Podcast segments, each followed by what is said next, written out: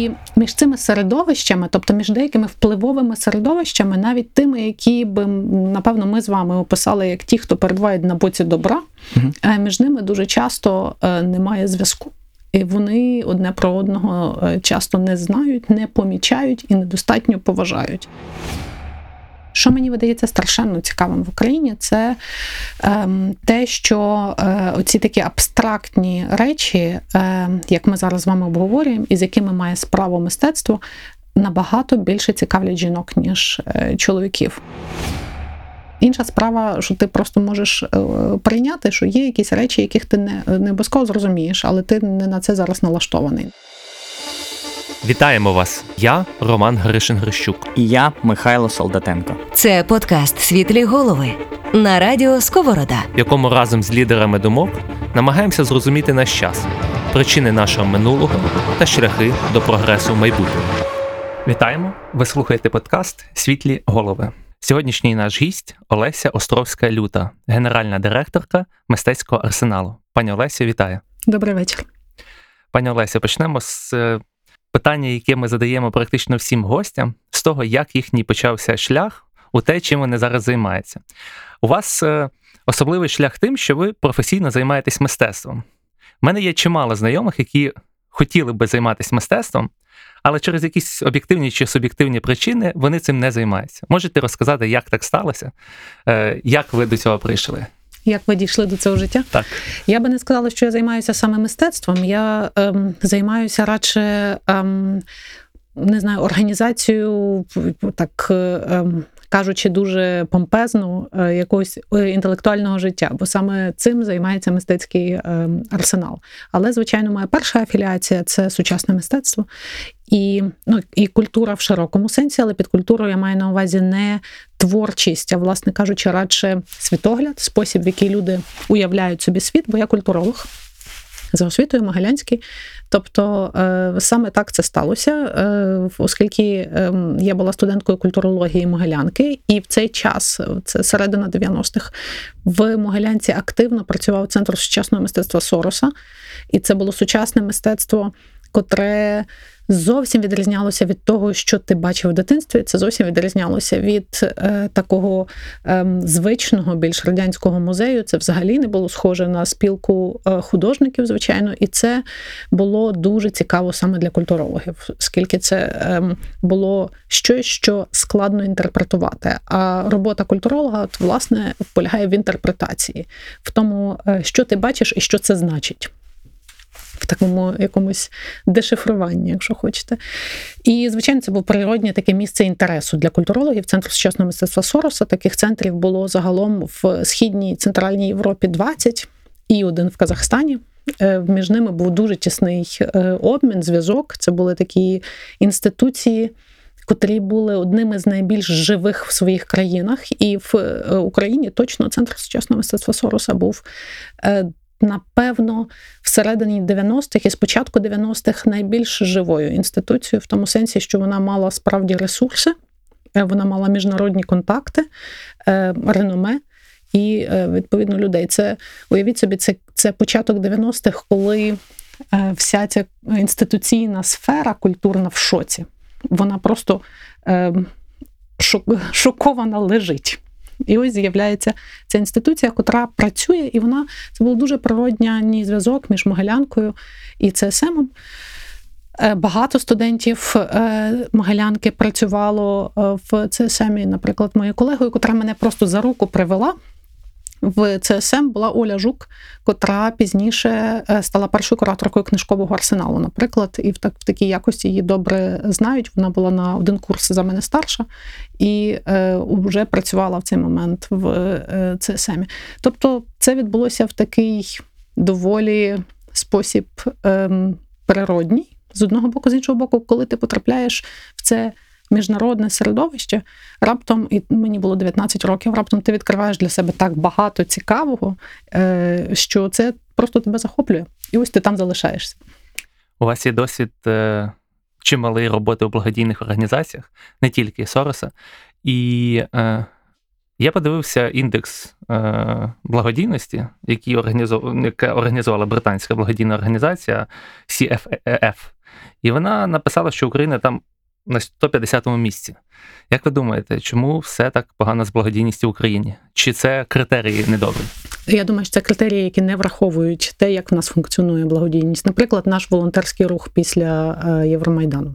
Це е, якраз е, він. А волонтерський, але Б він пов'язаний з величезною кількістю благодійних пожертв, які надавалися миттєво і дуже ефективно. Е, швидше за все, індекси, які рахують благодійність за організаційним розвитком, просто цього не бачать. Воно попід, попід е, радарами.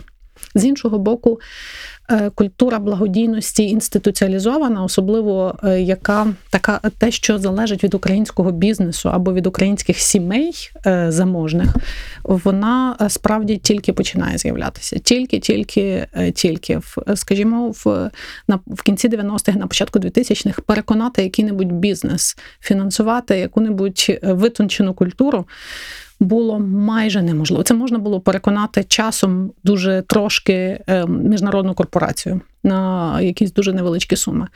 Але е, це був момент, коли було повністю незрозуміло, навіщо фінансувати щось таке.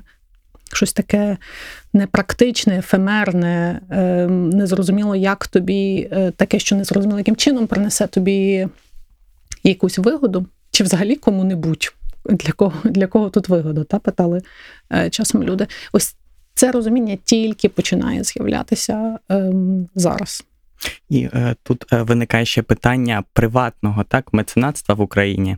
Е, не секрет, що дуже багато світових культурних мистецьких інституцій починались з приватних колекцій, так, якихось аристократичних, наприклад, той самий там Лувр в Парижі. А і от в одній зі своїх статей, це можливо 2016 рік, е, ви зазначаєте після того, як спостереження за електронними деклараціями наших чиновників і владних мужів про те, що досить часто у них є в запасах е, старе мистецтво.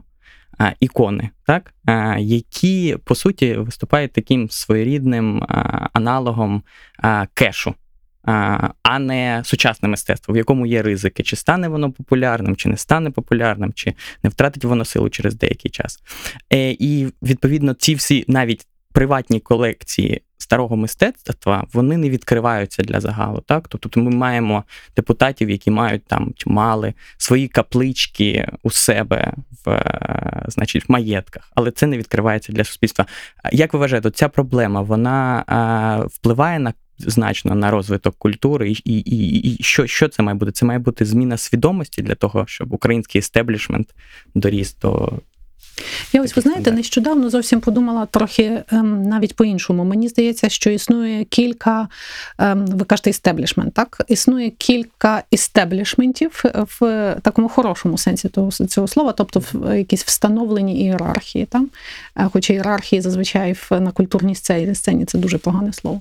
Однак е, вони, попри все, існують. Любимо це, нам це подобається чи не подобається. І між цими середовищами, тобто між деякими впливовими середовищами, навіть тими, які би напевно ми з вами описали як ті, хто перебувають на боці добра, mm-hmm. між ними дуже часто е, немає зв'язку. Вони одне про одного е, часто не знають, не помічають і недостатньо поважають. Тобто, зовсім нещодавно я дуже виразно через якісь ем, через якісь суперечки і дискусії е, побачила, що між е, культурно-мистецькою сценою, особливо культурно-інтелектуальною, такою письменницькою більше трошечки, і, наприклад, ем, сценою е, тих, кого при, прийнято на в Україні називати технократи або реформатори. Mm-hmm. Це дуже важко описати, хто це, але я впевнена, що ви вловлюєте так, так, так. цей люди, тип. які з бізнесу прийшли. Цей культурний так. тип. Та це люди, котрі намагаються зробити щось доброго і корисного, е, часто спираючись та наприклад на свої власні ресурси, прийшли в бізнес з бізнесу в державне управління. Чи навіть виросли в державному управлінні, чи працюють в бізнесі. Коротше кажучи, між цими людьми дуже часто прірва, вони одне одного не бачать і не знають. Е, І не очікують, що цікаво, люди з цього управлінського класу часто не очікують, що на на культурно-інтелектуальній сцені можуть бути цікаві, оригінальні е, і вартісні ідеї. А ці люди з культурно-інтелектуальної сцени так впевнені, що це всім очевидно, що е, просто навіть не, не знають, що треба з кимось цим поділитися, цим своїм е, баченням, начебто. Та? Тобто, е, і це е, мені здається трохи проблема для нас всіх, тому що для того, щоб що е, справді щось розвивалося в е, суспільстві, потрібні і ідеї, і люди, які можуть ці ідеї е, втілювати, і між ними має бути взаємна повага. В навіть трошечки повага, може не те слово. На знаєте, був такий грузинський філософ Мараб Мамардашвілі, і ось в нього є такий термін презумпція розумності. Коли той, з ким ти говориш, ти виходиш з презумпції, що це обов'язково розумна людина. Ти можеш з нею не погоджуватись, але це людина, котра має думки, котрі за розумністю рівні твоїм думкам. І ось цієї презумпції розумності між цими середовищами часто ем, немає. Е, смішним випадком, смішним і трошечки таким курйозно гірким е, була була суперечка, наприклад, про капелюх на ялинці. Я не знаю, чи ви зауважили це е, взимку.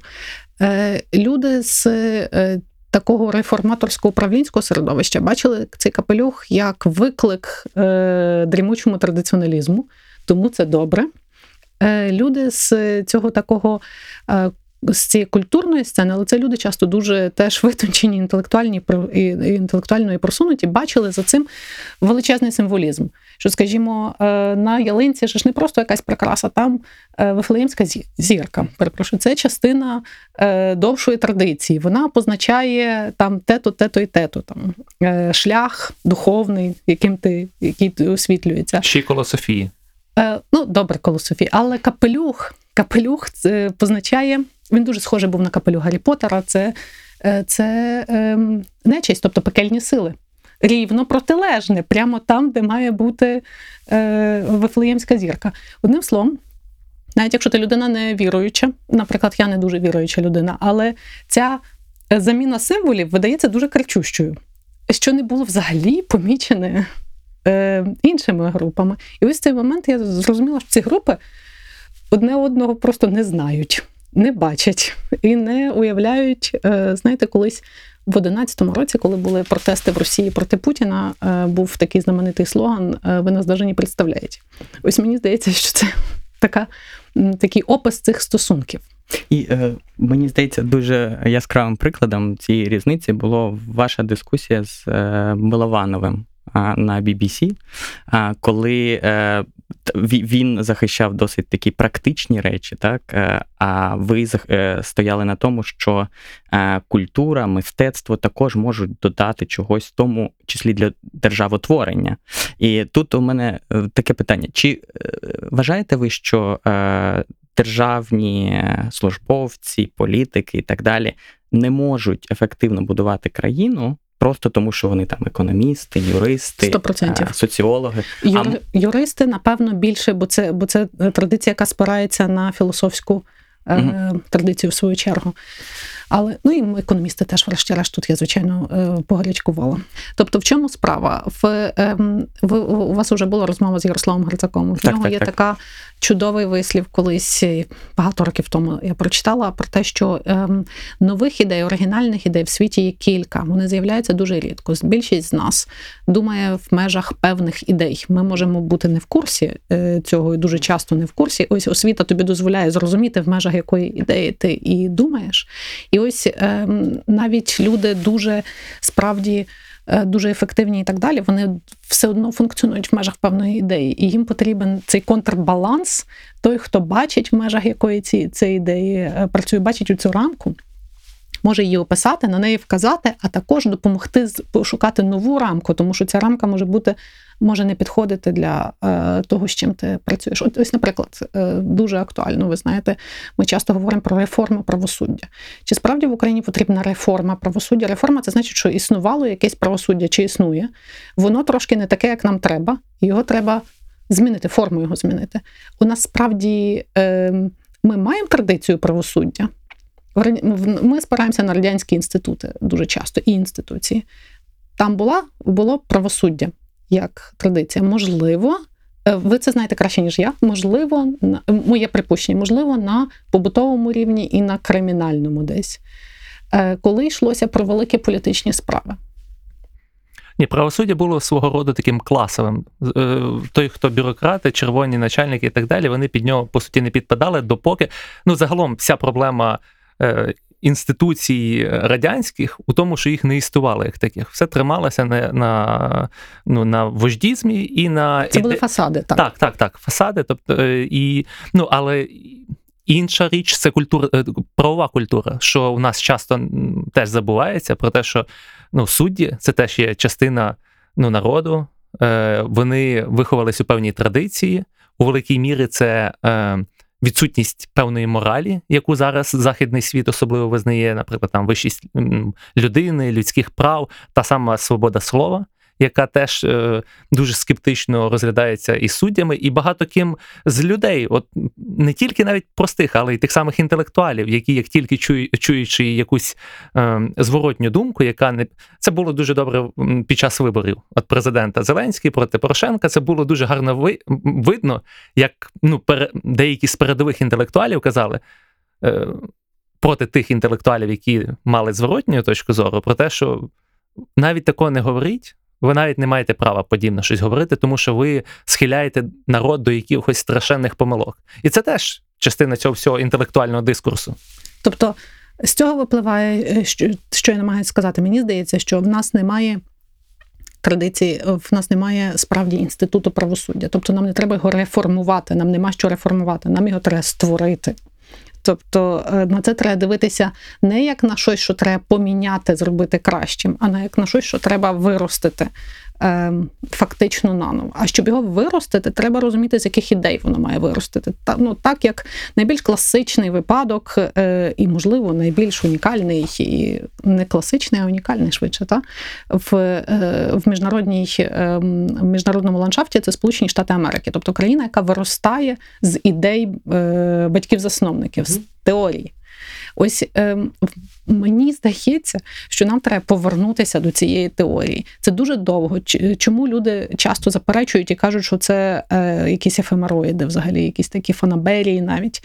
Тому що щось дуже непрактичне і дуже довге, тому що це дуже довго. Але уявіть собі, що ми б це почали робити 30 років тому. То ми вже так нормально просунулись до цього е, часу.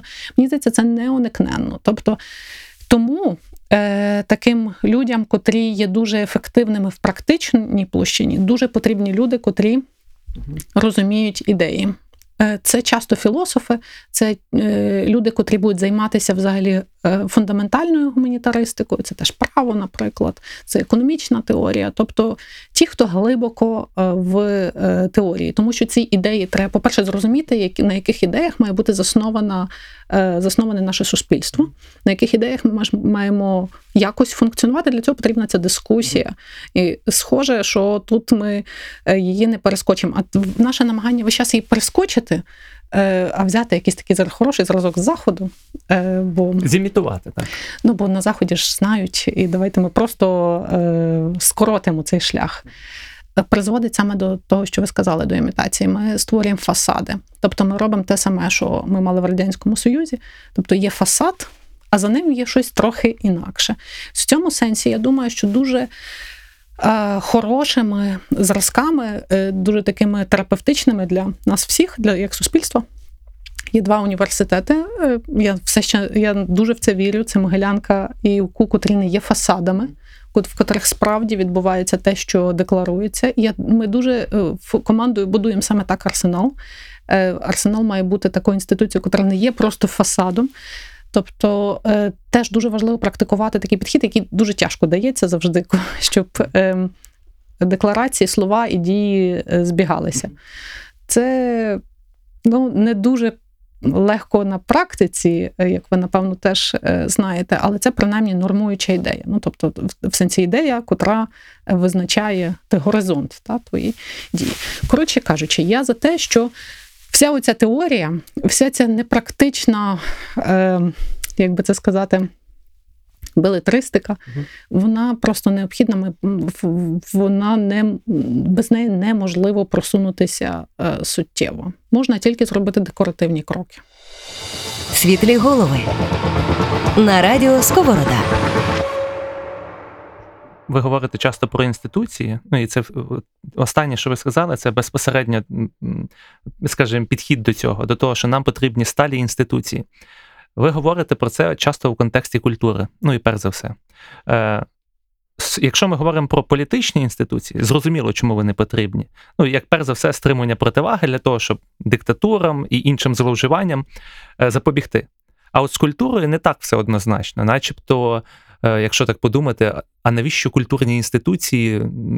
Все це якісь такі emergent часто феномени, які виникають, є якісь великі спалахи, і далі все достатньо перетворюється на якусь скучну бюрократію. Можете пояснити, чому ви думаєте, що інституції для культури важливі?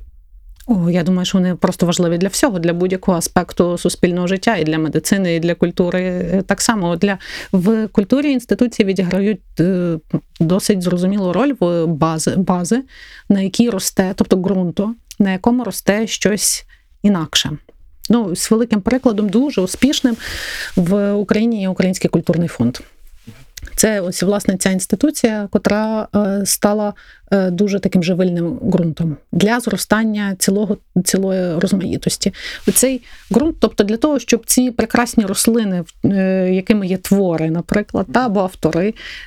Росли, вони мусять на чомусь на чомусь рости. Для цього потрібні ці інституції. Для того, щоб будувати зв'язки між Україною і іншими суспільствами, такі мости, дороги, і я не знаю, що це, це ще має бути. Е, так само потрібні інституції, котрі ось це тримають, і на цьому починає рости щось, е, те, що, власне кажучи, для нас як виражає нас як суспільство. Що робить культура? Вона виражає те, чим ми є.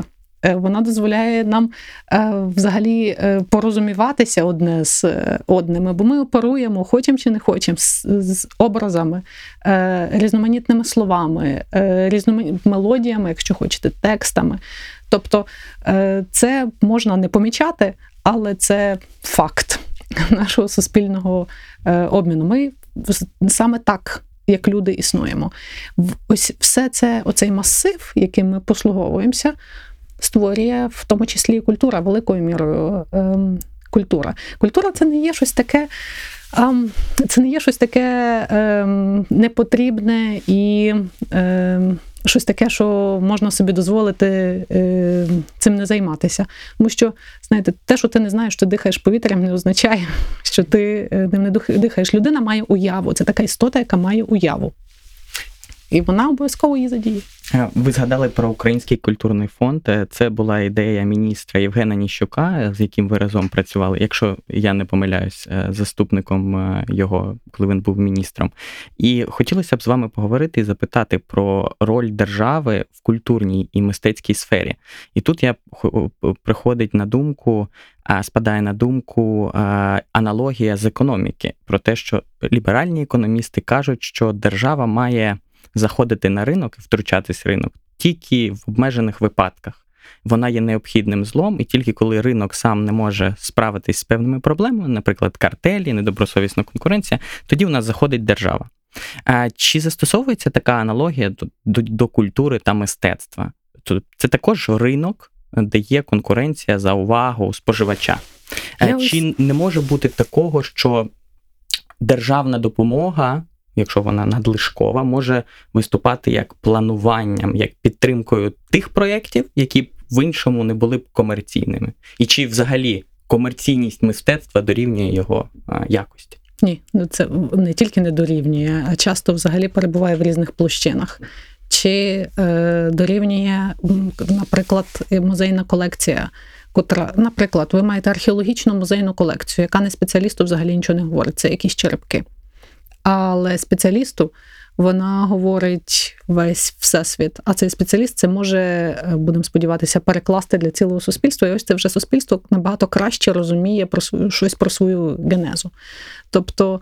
Е, в грошах це неможливо виміряти. Ем, стосовно взагалі е, ліберально-економічної ви такої теорії, ви бачите, як вона зараз ставиться під сумнів з ковідом як це суттєво трансформується, як з'ясовується, що, скажімо, ну, все більше і більше голосів про те, що е, розвиток стрімкий 80-х, е, в 90-х на заході технологічний мав в своїй основі інвестиції державні в 50-х, 60-х, котрі вистрілили е, пізніше. Тобто державна інвестиція це щось таке, що створює е, базу. Я тут дуже зараз по-марксистськи звучу, вибачайте вже. Е, в, в, Отже, але не існує якоїсь такої державної інвестиції. Держава це я розумію цю теорію гіпо, перепрошую, метафору про Левіафана, але так, мені здається. Так, але мені здається, що це така досить похмура е, метафора, і е, більше мені подобається е, слово суспільство, ніж держава, бо е, держава це є, власне кажучи, те, в який спосіб взаємодіє організоване суспільство. Тобто вам лок більше подобається? Абсолютно, набагато більше. Тобто, е, власне кажучи, суспільство має інвестувати в свій добробут надалі. Наприклад, ми всі ходили в школу. Е, і це прекрасно, що для нас усіх була ця можливість. Уявіть собі, що було б, якби школа була комерційною. Ну, це, власне кажучи, е, страшні наслідки могли би бути. Ну, лібертаріанці з вами тут будуть е, не погоджуватись, сказати, що все так, можна вони помиляються. продати можна все, окрім совісті. Я я думаю, що і це можна продати. Зараз вийшла е, український переклад нової книжки Тімоті Снайдера Наша недуга, котра ем, якраз він дуже гостро критикує комерційну медицину американську, котра має наслідком комерціалізація медицини, на його думку, призводить до того, що фокус е, уваги лікарні і, взагалі, лікуючої спільноти та потрапляє не людина з її болем, яку треба вилікувати, а е, прибуток. Тобто розрахунок медичних, а е, одужання є побічним бажаним ефектом від прибутку. Але не обов'язково. Е, Дуже бажаним. В, результаті це призводить до е, величезних викривлень, до того, що людей недостатньо лікують, що замість лікування, на думку Снайдера, в величезній кількості людей виписуються знеболювальні і так далі. В нас подібна ситуація, то що наша медицина квазі-комерційна має наслідком подібні дуже е, дуже е, речі. Коротше кажучи, я до чого? До того, що існують фундаментальні суспільні системи, в які є інфраструктури, можна це назвати, які в інтересі суспільства. До них належить освіта, до них належить медицина, до них належить, я впевнена, культура теж, тому що культура великою мірою як частина освіти і цієї інфраструктури і науки. Тобто культура, е, освіта і наука це щось дуже дуже близьке. Це інфраструктура продукування ідей. Суспільство, яке хоче бути е, не знаю, сповненим, реалізованим і так далі, воно потребує оцього е, продукування ідей. Це відбувається, наприклад, на території культури. Це означає, що це суспільство має в це інвестувати ну, саме в себе грубо кажучи. Тобто це не якась держава, яка заінвестує в вас, наприклад, і ви будете її зобов'язані. Такі ми теж знаємо такі приклади. Це протилежна небезпека. Тобто, ми ж спадкоємці всі радянської держави. Ми собі уявляємо, як це може бути, але. Наприклад, історик Норман Девіс говорить про те, що е, Радянський Союз це ніякий не соціалізм, це державний капіталізм. Тобто тільки власником всього була Е, деяка відірвана, емансипована від суспільства держава. Тобто, ще одна з е, тих проблем, які ми намагаємося подолати як суспільство українське, те, що наше суспільство і наша держава. Одне від одного були емансиповані, і якраз наша держава не була способом взаємодії суспільства між собою. Ем, коротше кажучи, з цим треба всім давати собі раду. І я ще раз повернуся до того, що тут дуже помічна якраз вся ця ем, е, культурно інтелектуальна сцена, всі ці гуманітарії, котрі е, просто люблять про це говорити. Е, є така відома історія, що Вінстону Черчиллю один раз хтось з генералів під час Другої світової війни сказали, що треба знизити видатки на культуру. На що він відповів? А і підняти, е, підняти, значить, витрати на оборону. На що він відповів? А за що ж ми тоді воюємо? А коли ви от були в міністерстві і з міністром, чи лунали такі аргументи в сторону того, що ну, Україна знаходиться в стані війни з Росією, що треба менше фінансувати культуру, все ж таки більше вкладатися в інші сфери? І які от аргументи такі зрозумілі для колег ви наводили? Між іншим, ця цитата дуже популярна була десь в період 14-15 року. Вона не справжня. Але це не справжня, ні, так? Це не справжня цитата, але це вона не менш від того переконлива і е, була ну, гарним... Черчилль сам любив багато що придумувати. Він написав там цілу історію, таку достатньо пропагандистську, за що йому дали премію. Тому можна сказати, що він би сам був а, радий, але, якби йому але це до цього моменту багато українських інтелектуалів її повторюють. Так, так, вона була тим не менше дуже помічна. Це це так, така.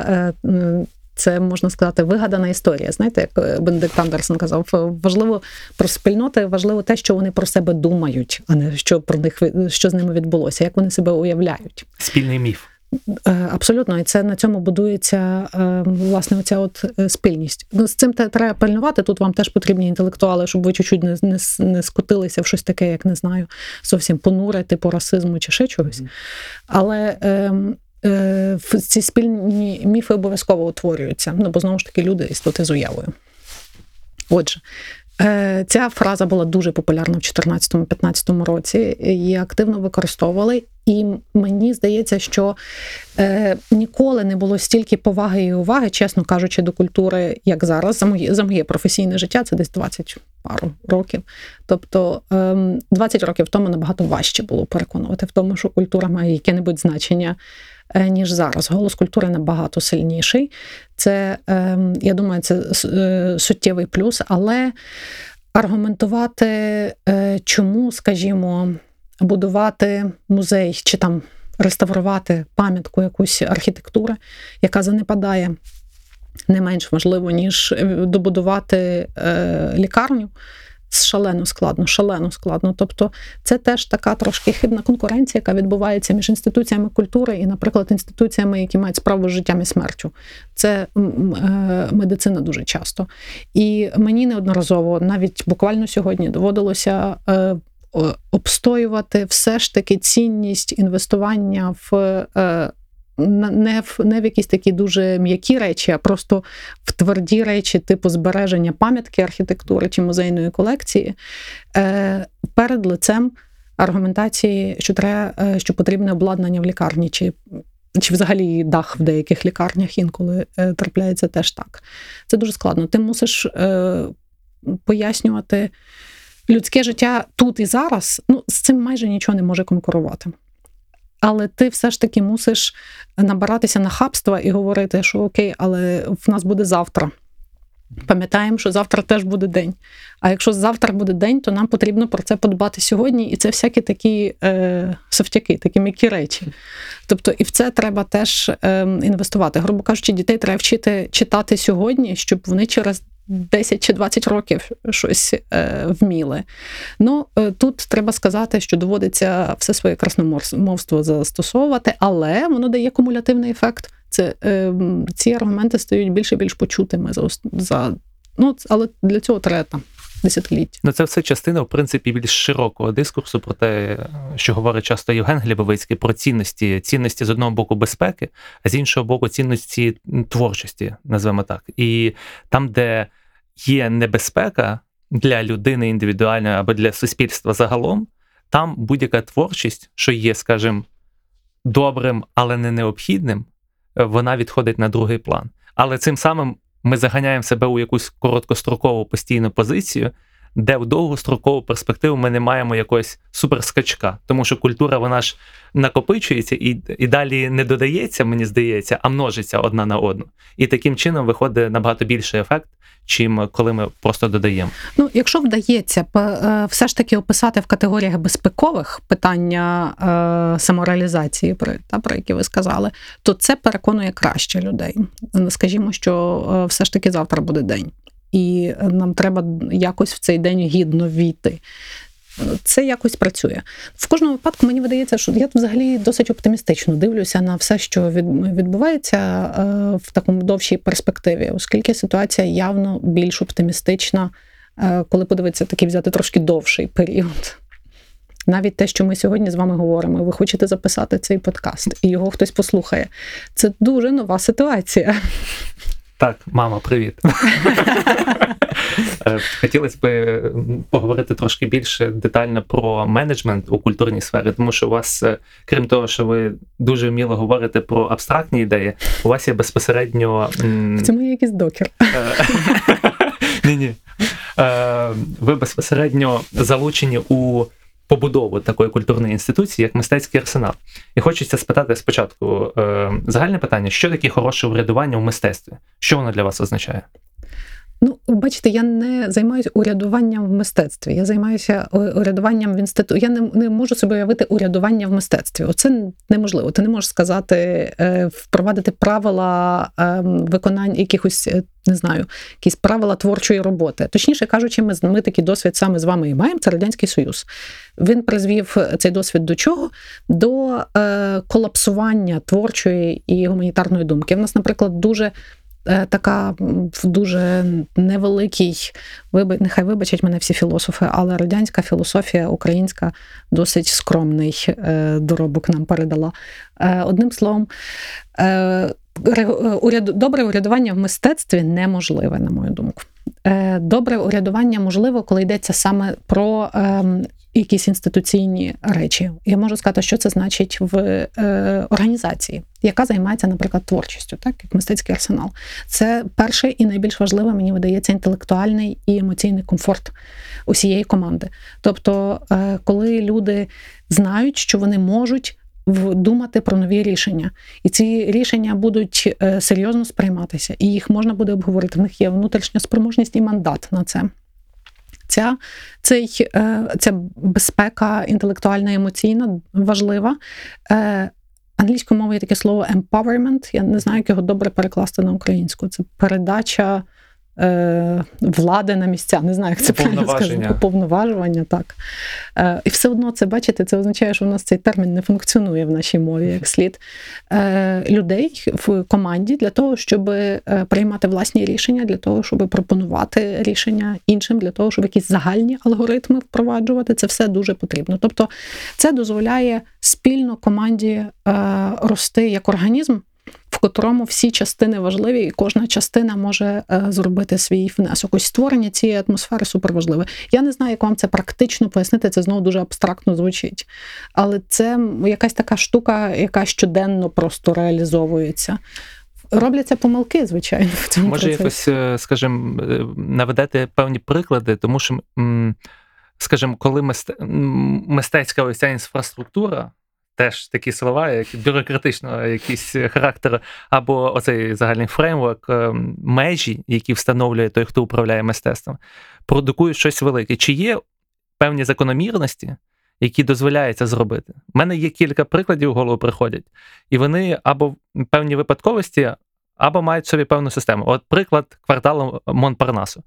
20 е, 20 століття, початок 20 століття, з'являється дуже багато там творчої інтелігенції, і забитий район Парижу починає бути візитною карточкою Парижу. Туди з'їжджається інша інтелігенція, і знову ж таки, вже ми говоримо далі про цей кумулятивний ефект, і бум. І і ріст, і імпресіонізм, і те, що залишиться, напевно, навічно в історії людства як е, ну, один з найкращих доробків мистецтва. А інший приклад технічний, наприклад, от є і так звана будівля 20 в MIT університеті, відомому технологічному, яка була спроєктована таким чином, що там мала бути е, синтез і колаборація різних технічних спеціалістів, які там працювали. І так вийшло, що ця будівля дала у той час, поки ця будівля функціонувала протягом там 10 чи 20 років, 8 Нобелівських лауреатів. Такого це не випадковість, виглядає так. І от мені хотілося б е, до вас. Да. Ви ж знаєте, е, приклад, який в нас в Україні є з такою будівлею, це Держпром у Харкові. Ви його точно дуже добре знаєте. Він саме з такою метою збудований, щоб всі спілков... були зв'язані з усіма. Міністерство е, держав... планування державної промисловості. Так? Е, ідея була менш-більш ем, така багато контактів. Ну, це трохи потім не вийшло е, з сталінським, власне кажучи, таким е, підходом е, зверху вниз. Але що, власне кажучи, що працює, як мені видається? Мені видається, коли.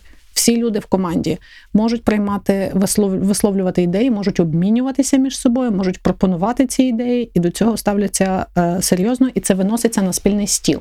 А для цього, звичайно, є там стандартні інструменти. Це спільна нарада щотижня про те, що нас турбує, взагалі, що в нас відбувається, де всі про це говорять і виносять якісь питання. Це як ми, наприклад, обираємо проекти в мистецькому арсеналі. У нас є спеціальна програмна рада, яка працює складається з наших працівників, котрі усі приходять. своїми ідеями, або якісь ідеї приходять до нас, хтось нам пропонує зовні, і воно когось цікавить. І ми всі ідеї кладемо на стіл і обговорюємо постійно і говоримо про те, що би нам цікаво було зробити. Тобто, якщо ви хочете, якщо вас цікавить проект в мистецькому арсеналі, ідіть до е, команди мистецького арсеналу і говоріть з будь-ким, переконуйте цю людину, щоб вона це винесла на спільне обговорення.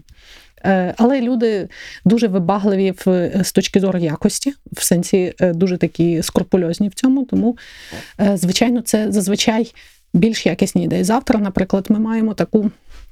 Штуку, яка в нас називається, ми прокритиковуємо проекти одне одного. Завтра ми будемо обговорювати якраз один з проєктів виставковий, базований на нашій колекції, який буде е, показаний пізніше. Е, як це відбувається? Працює команда команда е, кураторсько-проектна над е, розробкою проекту. Потім вона виносить і розказує іншим, що вони там напридумували. А інші це прокритиковують, але прокритиковують, я маю на увазі не ганять, а проговорюють, ставлять якісь питання, пропонують якісь ідеї, тобто щось справді критикують просто. Ну тобто, власне кажучи, такий процес обговорення відбувається. То ми таким чином працюємо і над програмою. І над е, проектами. Це не так, що ви можете прийти домовитись з директором про те, щоб зробити якусь класну виставку, чи ще щось таке. Або, наприклад, як книжковий арсенал. Е, ми знаємо, що е, добір експонентів і добір взагалі ідей книжкового арсеналу здійснює визначена команда. Там, в принципі, всі видавці знають, хто це поіменно цих людей в обличчя. І саме ці люди і приймають рішення не хтось е, над ними, не, наприклад, я там що хочу, то приймаю рішення, чи ж мої заступники, чи ще хтось. Є проектна команда, котра це робить. І це люди компетентні, кваліфіковані, і я думаю, найбільш компетентні в Україні. Я дуже пишаюся роботою з ними. Тобто вони знають набагато глибше і краще якісь штуки. Тобто, люди там, де люди знають глибоко, вони мають приймати е, рішення. Звичайно, є якісь рішення, котрі потребують е, адміністративного контролю скажімо, фінансові чи ще якісь такі юридичні, ви чудово це е, знаєте. Але всі ці речі, і плюс ще одна річ, е, перепрошую, перескакує в нас в арсеналі дуже заохочується горизонтальна співпраця mm-hmm. людей. Ну, зовсім що я, наприклад, виявила, коли почала працювати в Міністерстві культури. У 2014 році це було не типово для мого досвіду і дуже для мене нове. Виявляється, що якщо в тебе є два департаменти, і над ними заступник міністра, то ці департаменти ніколи не можуть е, знайти рішення е, напряму одне з одним. Департамент А перейде до заступника міністра і попросить, щоб той дав доручення департаменту Б, щоб цей департамент Б відповів на запит департаменту А. І, А в цього заступника міністра тільки один мозок, тобто і обмежений життєвий час. І якщо в нього є, якщо він вибудовує пріоритет, якщо це ефективний заступник міністра, він вибудує пріоритети, що для нього важливо, що ні. І якщо питання департаменту А не потрапить в пріоритет, то забудьте департамент Б на це ніколи не відповість.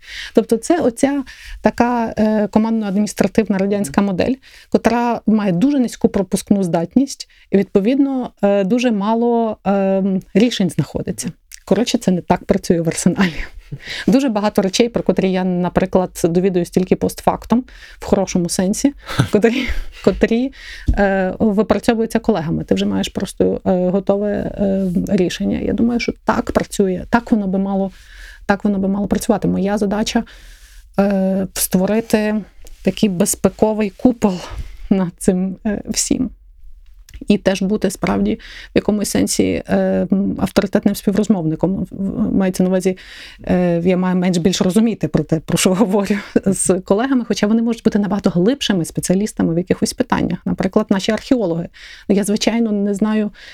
Не знаю якої сотої частини з археології, те, що знають мої колеги.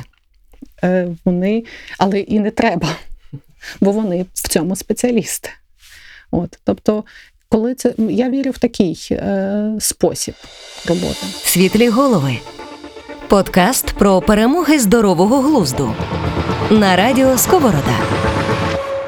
Хотілося б з вами ще поговорити про а, співвідношення мистецтва і його взагалі існування а, в епоху надлишку інформації. Тобто зараз дуже поширено є кліпове мислення, коли ми гортаємо е, стрічку в Фейсбуці і дуже коротко дивимося на щось. І особливо це також популярно серед молоді і серед широких верств населення. А і у зв'язку з цим а водночас мистецтво воно вимагає якогось детального спостереження. Тобто, для того, щоб якийсь відвір мистецтва для тебе повністю відкрився, ти не просто маєш пробігти, зробити фоточку, ти маєш постояти, подумати, подивитись, що він передає, і так, і так далі. Тобто не можна пройти лувр за день якщо ти дійсно дивишся в якісь речі. І чи не здається вам, що чим далі от ми йдемо в цю інформаційну епоху, і може це на прикладі а, мистецького арсеналу також видно, що мистецтво для більшості людей стає формальністю і модою.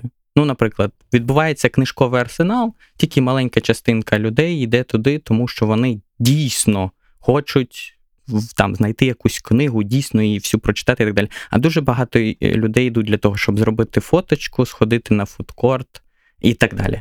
Чи книжка Я думаю, Це прекрасно. Е, це чудово, тому що це е, породжує теж якісь ем, такі, ем, як би це сказати, ем, атмосферу престижу.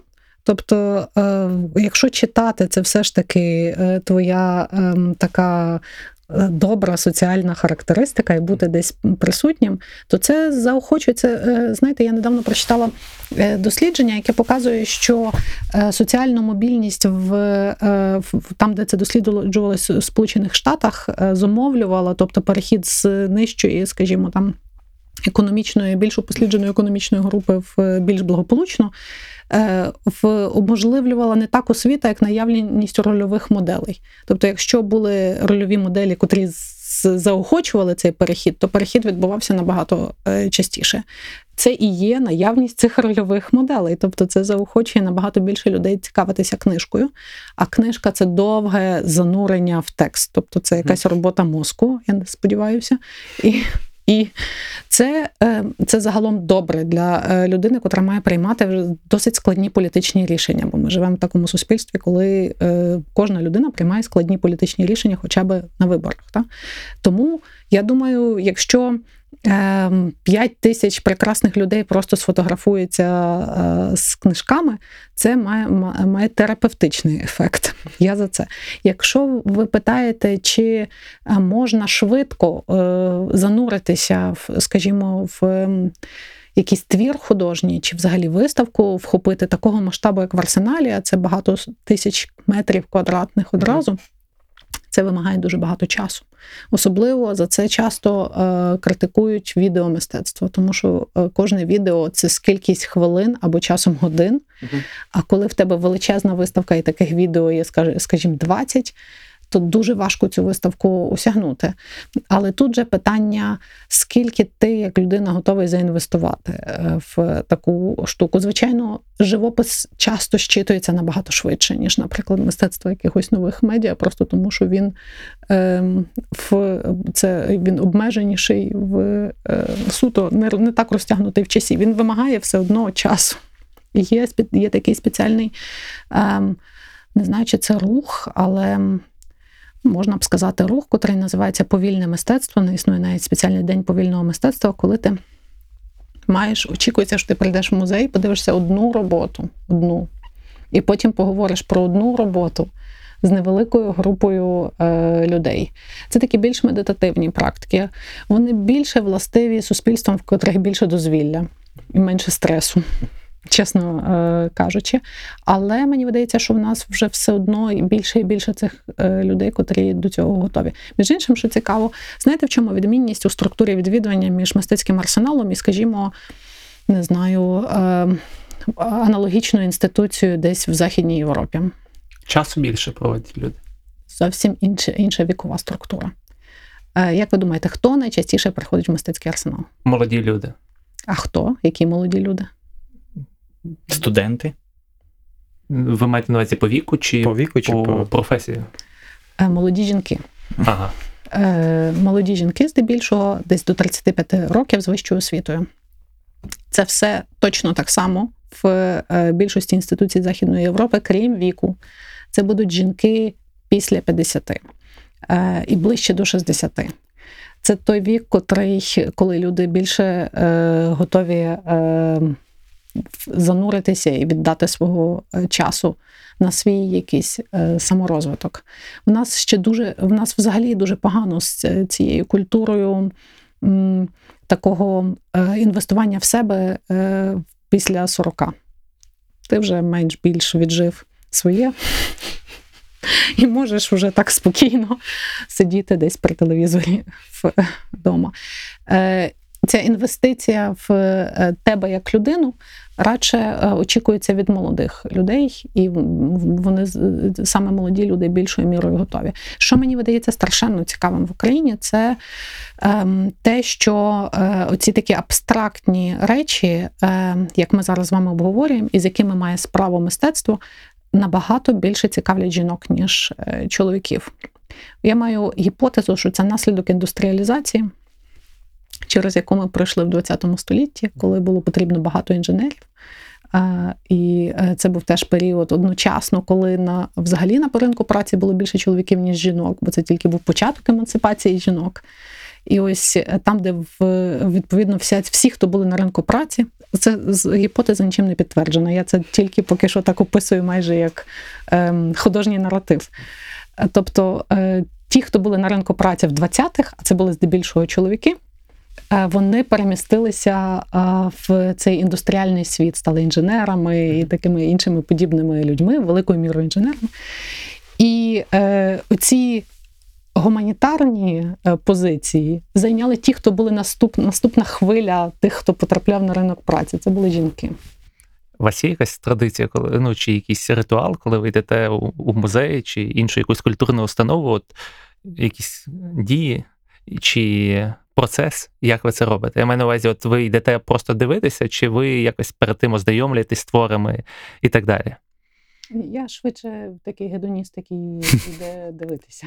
Тоді пов'язане з цим питанням, у нас не так багато часу. От ви думаєте, що мистецтво воно ми часто говоримо про нього такого з такими бровами нажмуреними, про те, що це має бути щось глибоке, серйозне для того, щоб в нас якийсь катарсис стався. От е, якщо фільми, то це Тарковський, ну і тому подібне. А, А з іншого боку, є такий легкий підхід до того, що мистецтво це про те, щоб бути трошки більш щасливішим зараз і сьогодні. Ну або трошки більш нещасним, залежить, з яким мистецтвом ти маєш справу. Тобто е, часом, е, наприклад, фільм Плем'я Мирослава Слабошпицького, один з найбільших українських фільмів ем, е, за останні 30 років точно, може й більше.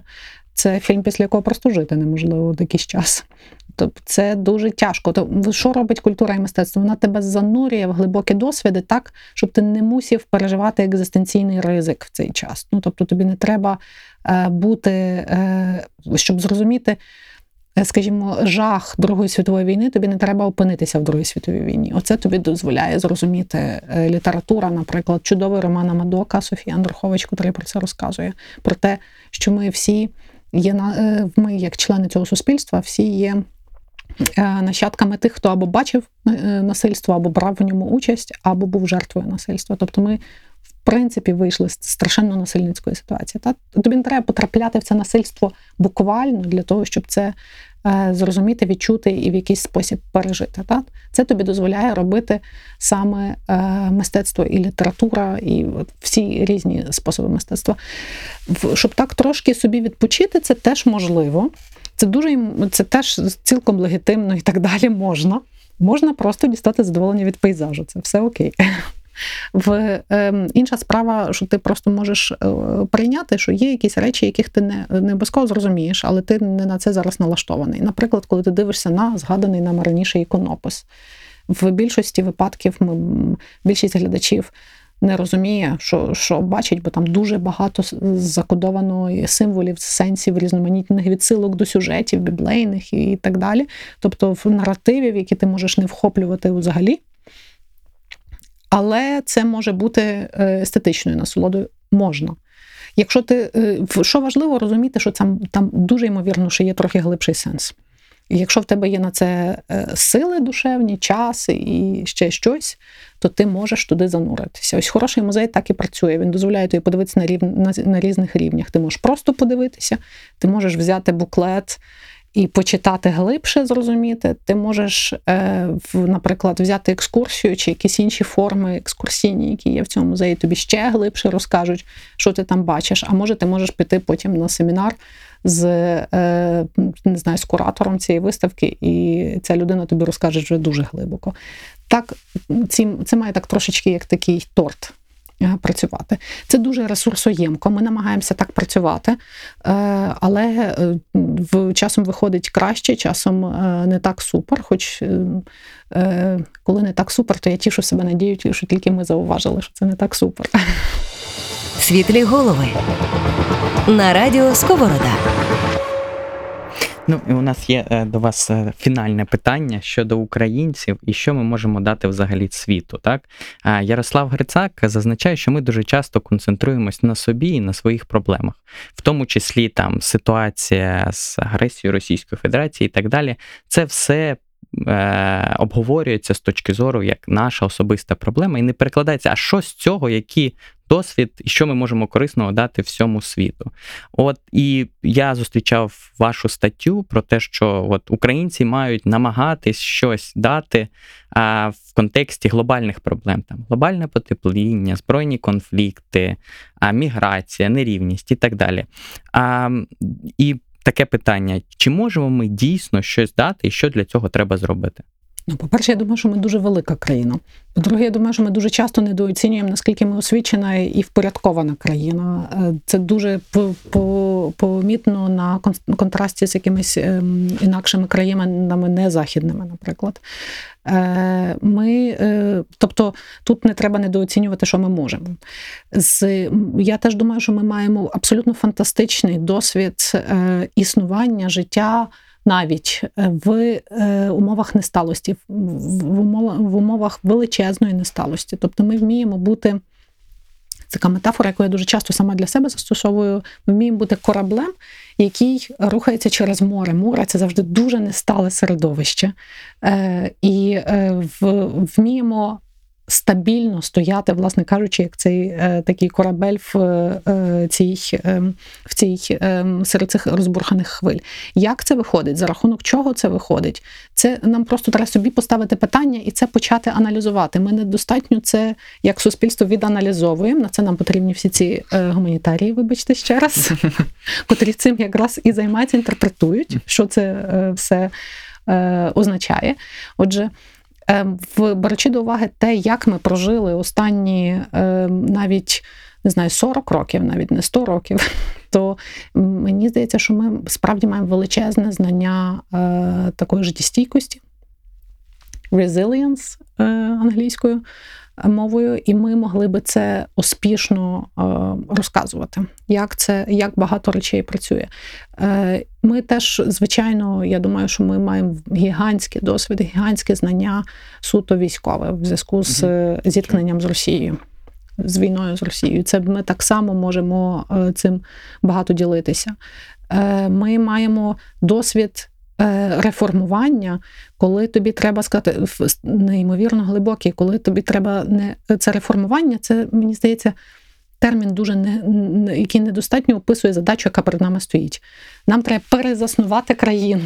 І ми з цим е, працюємо ось уже 30 років безперервно. Всі наші майдани це спосіб, це спроби перезаснувати, переглянути основи, на яких е, збудована наша суспільна взаємодія. Ми цього вже багато дуже знаємо. Ми бачимо, е, що, що до чого може призвести. Це завжди буде трохи інакше в різних умовах, але це менш більш. Такі речі нам е, дуже потрібно вміти описувати свій досвід. Цього ми дуже довго не вміли робити. Для цього потрібен впевнений голос. А ми теж, оскільки ми в суспільстві, яке пережило ізоляцію столітню, ми не вміємо говорити е, з іншими суспільствами впевнено. Ще не знаємо, як це робити. А що допомагає це говорити? Це крім політики. Політика це теж важливо, але дуже допомагає література, кіно. Це те, що розказує е, про те, що ми знаємо і навчилися. Наприклад, я часом дивуюся, як серіал е, Чорнобиль, е, в який він вдалий з точки зору переказу нашого досвіду. Так ніби ми самі про себе історію розказали. В цьому сенсі дуже, е, мені здається, блискучими є книжки Сергія Плохія, які ось власне це роблять. Він власне розказує, що відбулося і чому це відбулося, як е, діяти, скажімо, е, для якогось е, соціального успіху чи суспільного успіху. Це може така банальна фраза, я не знаю, яку як краще це зараз е, висловити. Коротше кажучи, мені здається, нам ми страшенно багато знаємо, але ми це не осмислюємо. І для і це все треба осмислити, концептуалізувати і ділитися. Я думаю, друзі, ви сьогодні почули не тільки про те, чому гуманітарії важливі, але й чому важливо прийти в мистецький арсенал на наступну е, виставку чи обов'язково на книжковий арсенал В травні. у травні місяці. Друзі, сьогодні з нами була Олеся Островська Люта, генеральна директорка мистецького арсеналу. Пані Олесю, дякую за розмову. Дякую вам. З вами був Роман Гришин Грищук. І Михайло Солдатенко. Почуємось. Григорій Сковорода казав: більше думай, і тоді вирішуй. Світлі голови на радіо Сковорода. Подкаст про перемоги здорового глузду.